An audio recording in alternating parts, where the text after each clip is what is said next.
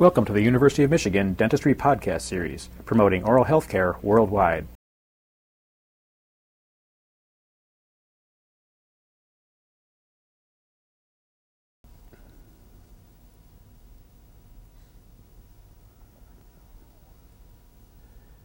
When you're doing restorative procedures in pedodontics, the rubber dam is used whenever possible.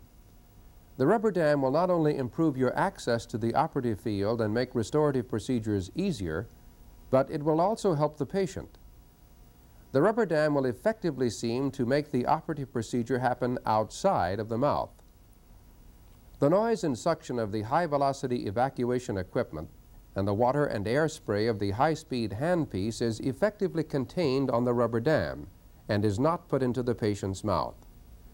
So there are fewer sensory events occurring in the patient's mouth, and the patient is more likely to cooperate with you as you do the restorations. This program is designed to show you two methods for placing the rubber dam on teeth in children's mouths.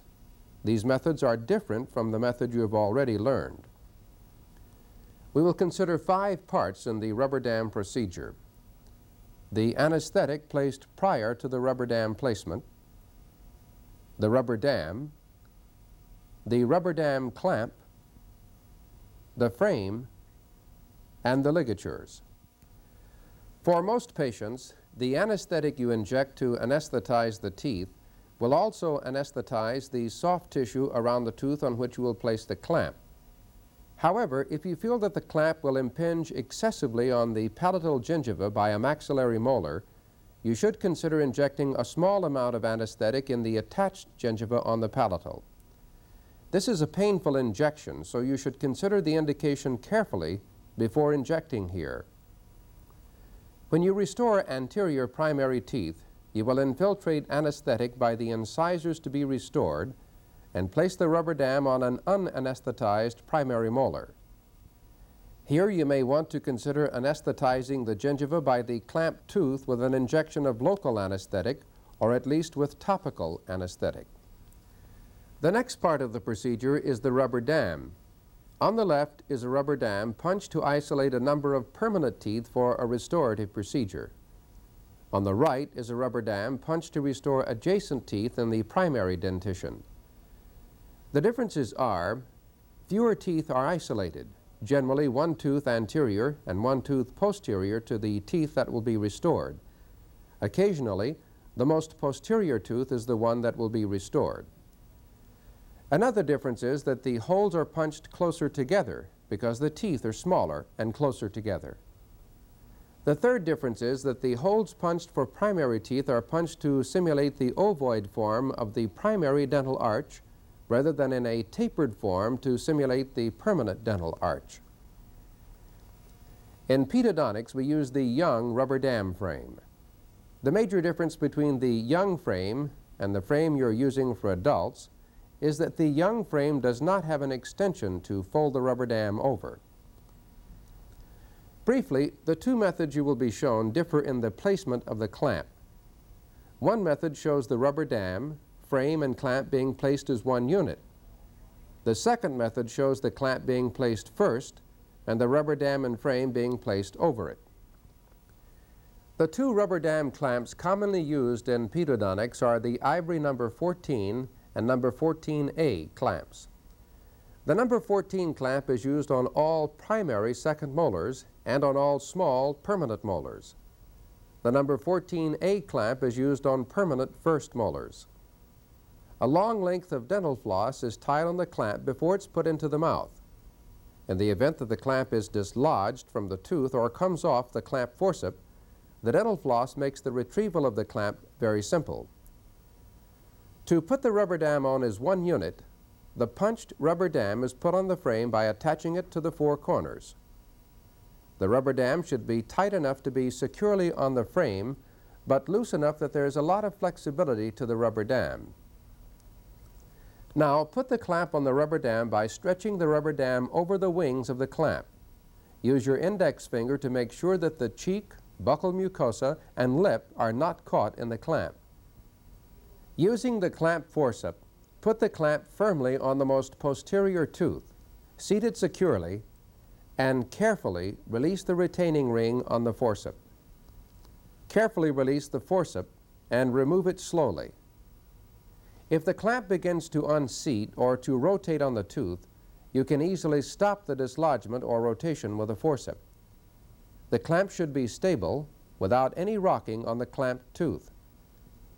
After you check the stability of the clamp, use an instrument or your finger and remove the rubber dam from the wings of the clamp. At this point, check to make sure that the rubber dam is well adapted around the clamped tooth.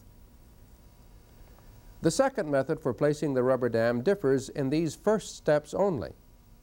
Before showing the steps which are identical for both procedures, we'll show the second method for placement and then show the final steps. In the second method, the rubber dam clamp is placed first and the rubber dam and frame is placed as a unit over the clamp. Seat the clamp on the tooth, in this case a number 14 clamp on tooth K. Make sure that the dental floss tied on the clamp is outside the mouth. Check, as before, to see that the clamp is stable on the tooth. Now attach the rubber dam on the frame loosely on the four corners. In a single motion, stretch the rubber dam anteriorly so that it snaps over the clamp. At this stage, the rubber dam should be tightly adapted around the clamp tooth. The remainder of the rubber dam procedure is the same regardless of the way the clamp was placed. The rubber dam must be adapted on the other teeth and dental floss ligature is tied. It helps if you pull the rubber dam anteriorly to cover the most anterior tooth to be isolated. At the same time, attach the rubber dam to the middle pin of the frame. Use waxed dental floss to force the rubber dam through the contacts between the teeth. At this point, check the following things. The clamp is stable and has not lifted up on the distal of the molar when you were stretching the rubber dam forward. The rubber dam is tightly adapted on the clamped tooth. The interseptal portions of the rubber dam are completely through the contacts between the teeth. The last step in the rubber dam procedure is to tie dental floss ligatures around all of the teeth that are isolated except the clamped tooth. The dental floss should be long enough to have sufficient length to work with comfortably.